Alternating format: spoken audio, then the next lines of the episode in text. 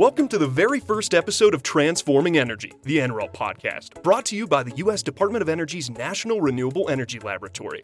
We're highlighting the latest in clean energy research happening at the lab. It's Wednesday, July 12th. I'm Taylor Mankel. And I'm Kerrin Jeromin. We are so excited to bring you this brand new podcast from the National Renewable Energy Laboratory, also known as NREL.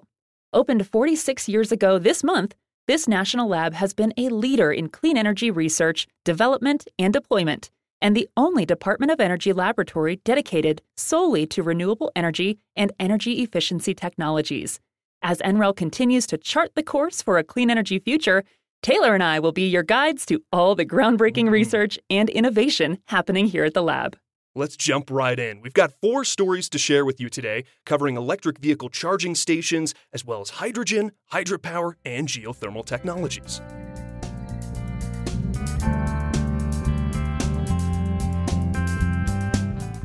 It's summer, the sun is shining, and you know what that means? It's road trip season. Woo! Hop on in. You headed on any fun road trips this summer, Kerrin? Oh, yeah. I love a good road trip. I've already explored parts of Colorado and Arizona. Nice. And I'm heading to Vermont later this summer, which is home sweet home for me. And, of course, I can't travel without some good old road snacks, music, and podcasts. How about you, Taylor? Better believe it. I love those road trip essentials. That's part of the fun, Kerrin. And one of the many beauties of living here in Colorado has to be the accessibility to some amazing road trips. I know I'm going to be pushing to make some happen this summer. Speaking of road trips, get this. By 2030, analysts anticipate that somewhere between 30 million to 42 million of the cars on the road will be light-duty electric vehicles, like sedans, small SUVs, and other lighter passenger vehicles. Wow, that's incredible, considering how many electric vehicles, or EVs, we're already seeing on the road today. All of the road trip snacks and none of the fossil fuel emissions. We love to see it. Absolutely. That's one of my life mottos. More snacks, less emissions. But with all those electric cars on the roads, you have to wonder if there'll be enough charging stations to keep up with the demand. Right. I know. This is something you hear a lot in the EV conversation. But NREL is working on that, actually. Our researchers just released a quantitative needs assessment that estimates the number, type, and location of the chargers we'll need to support this anticipated transition to EVs before the end of the decade. They collaborated with the Joint Office of Energy and Transportation, as well as the Department of Energy's Vehicle Technologies Office. I think it just provides a bigger picture perspective on what is going to be needed over time. I think everyone's trying to figure out, how does this network evolve over time? What do we need to be thinking about down the road that we're not thinking about now? So I think it's a really helpful framework to kind of forecast out and answer the question that states have of, are we going to have more EVs on the road? And if so, how many? And what does that mean for our infrastructure? I think this just gives them a little foresight with how to make sure these investments are building for the future. So as Alex Schroeder, the Chief Technology Officer of the Joint Office, explained, this study helps answer the questions of how the country can create an electric vehicle charging network that will reach the farthest corners of the nation and help make charging convenient, reliable, and affordable for all Americans. Yes, we need that. And as drivers continue to have more and more interest in electric vehicles, like me, I would love one, we now have estimates of the infrastructure we'll need in order to keep up with that projected growth. So according to the study, that looks like...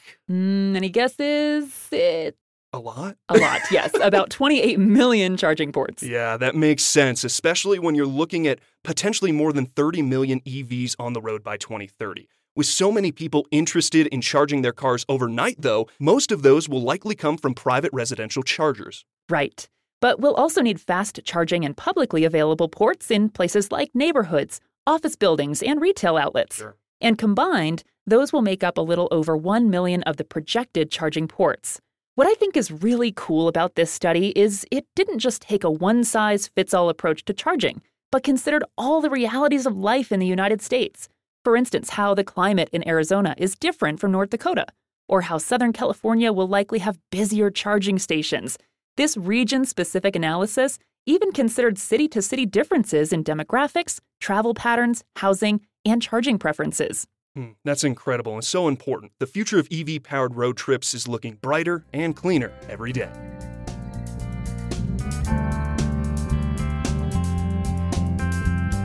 Kerrin, this next story is actually a superhero story that's basically right out of a comic book. Okay, I'm listening. It starts with a hero. clad in a brilliant blue coat who travels the streets in near silence, providing reliable power to disaster recovery sites, helping emergency response efforts using hydrogen-powered strength, all while saving the planet from fossil fuel emissions on four wheels. Wait, 4 wheels. Taylor, are you talking about H2 Rescue, the hydrogen fuel cell powered truck? Absolutely. The Batmobile has nothing on this disaster relief vehicle. Well, I mean, the Batmobile's cool, but I kind of have to agree with you here.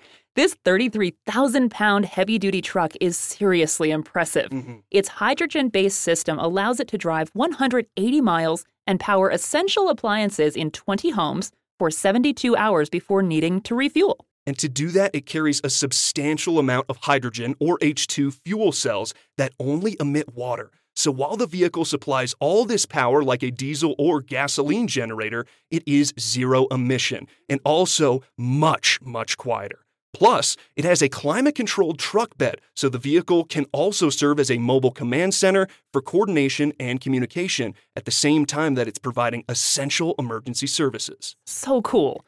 You know, I haven't actually seen the rescue truck just yet, but I did hear it was on NREL's campus recently. That's right. Just recently it was here for all to view. And in order for this truck to be created, the Department of Energy's Office of Energy Efficiency and Renewable Energy teamed up with the Department of Defense and Department of Homeland Security.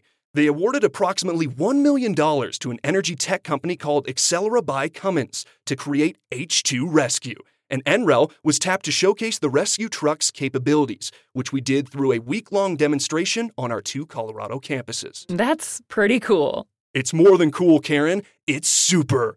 H2. Folks listening at home, this is what you get. We'll nerd out from time to time.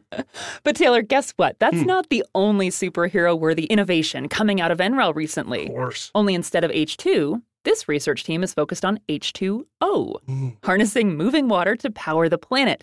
Chemistry class coming back at you there.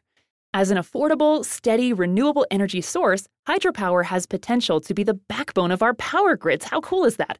But the improvement of its massive, complex facilities has been hindered by a big challenge: how to test something you cannot build. Right, because unlike building a new solar photovoltaic system, for instance, building a hydroelectric prototype is often time-consuming and expensive. Like you mentioned, hydropower plants can be massive, and to operate, they also depend on specific geographies, sometimes entire mountains. And tinkering with operational facilities is risky because tests could cause irreversible damage. Yeah, exactly. So NREL's water power or hydropower research team has designed what they call a real-time hydropower emulation platform.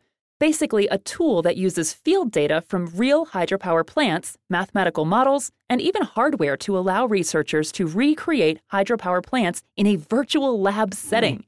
This way, they can test out new hydropower tech and grid configurations in a low-risk, low-cost way. Right, so this platform enables research that could, for example, eventually allow for hydropower plants to jumpstart the grid if a severe winter storm knocks out power across the Midwest, saving stranded residents from dangerously cold temperatures. Yeah, or it could also help save a remote city, say, cut off from power by an avalanche. Right. For example, the Alaskan city of Cordova, which is about an hour from Anchorage by plane, already uses hydropower to power its grid in the summer. But once the water freezes in the wintertime, power can get cut off, usually when temperatures hit their lowest or an avalanche happens. These are times when it's really bad to not have power. Yeah, no kidding. I feel like Cordova is such a great example of how, until we know more about how to best create hydropower facilities, cities won't be able to fully harness hydropower's potential to integrate onto the grid. Yeah, and like you mentioned earlier, its ability to support a future clean energy grid is just not as well understood as other technologies like solar or wind. That's what makes NREL's real-time hydropower emulation platform so exciting and important. This tool can really help expand researchers' understanding of hydropower and accelerate change.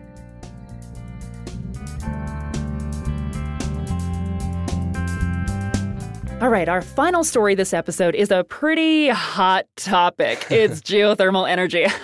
See what I did there, Taylor? Steamy. Sorry. Okay, this clean energy resource has the ability to provide a flexible and reliable source of renewable electricity. But geothermal projects go through numerous permits, authorizations, and regulations before deployment can begin.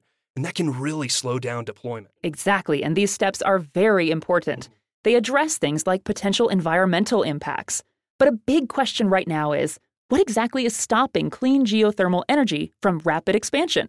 NREL is working on finding that answer. Of course we are. A recent study examined the non-technical obstacles that might be impacting geothermal timelines, budgets, and approvals in the states of California and Nevada, which are the largest producers of geothermal energy in the U.S. NREL's Aaron Levine was one of the analysts who conducted the research for this study and presented the findings in a webinar with the Pacific Northwest National Laboratory and Idaho National Laboratory earlier this summer. Both in California and Nevada, we saw site-specific challenges due to the presence of sensitive resources, which may include species or cultural resources, and these ultimately can lead to project delays and increase project costs and risks. The complications Levine mentioned could be related to protecting water quality and resources, sensitive and endangered species, or cultural sites.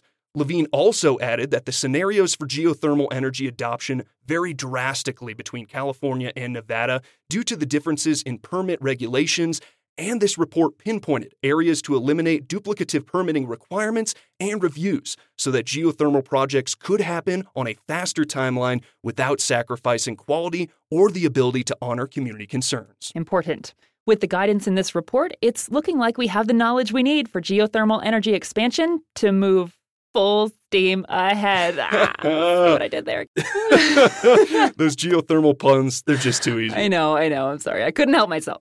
This is what you get, folks. Thanks for listening to the very first episode of Transforming Energy, the NREL podcast. As this podcast grows, Kerrin and I are excited to continue sharing the latest news and happenings from the lab. And we'll also want to hear from you and your comments and thoughts as listeners with the opportunity to weigh in. There's much more to come. We're just getting started. Can't wait. I'm Taylor Mankel. And I'm Kerrin Jeromin. Please join us again in 2 weeks for more news from NREL. This episode was adapted from NREL news articles from June 2023, authored by Anna Squires, Natasha Headland, Caitlin McDermott Murphy, Ryan Horns, and Kelly McGregor. Our theme music is written and performed by Ted Vaca, and episode music by Chuck Koernick, Jim Riley, and Mark Sanseverino of Drift, BC. This podcast is produced by NREL's Communications Office and recorded at the National Renewable Energy Laboratory in Colorado. We express our gratitude and acknowledgement that the land we are on is the traditional and ancestral homelands of the Arapaho, Cheyenne, and Ute peoples. We recognize and pay respect to the indigenous peoples from our past, present, and future, and we are grateful to those who have and continue to be stewards of this land.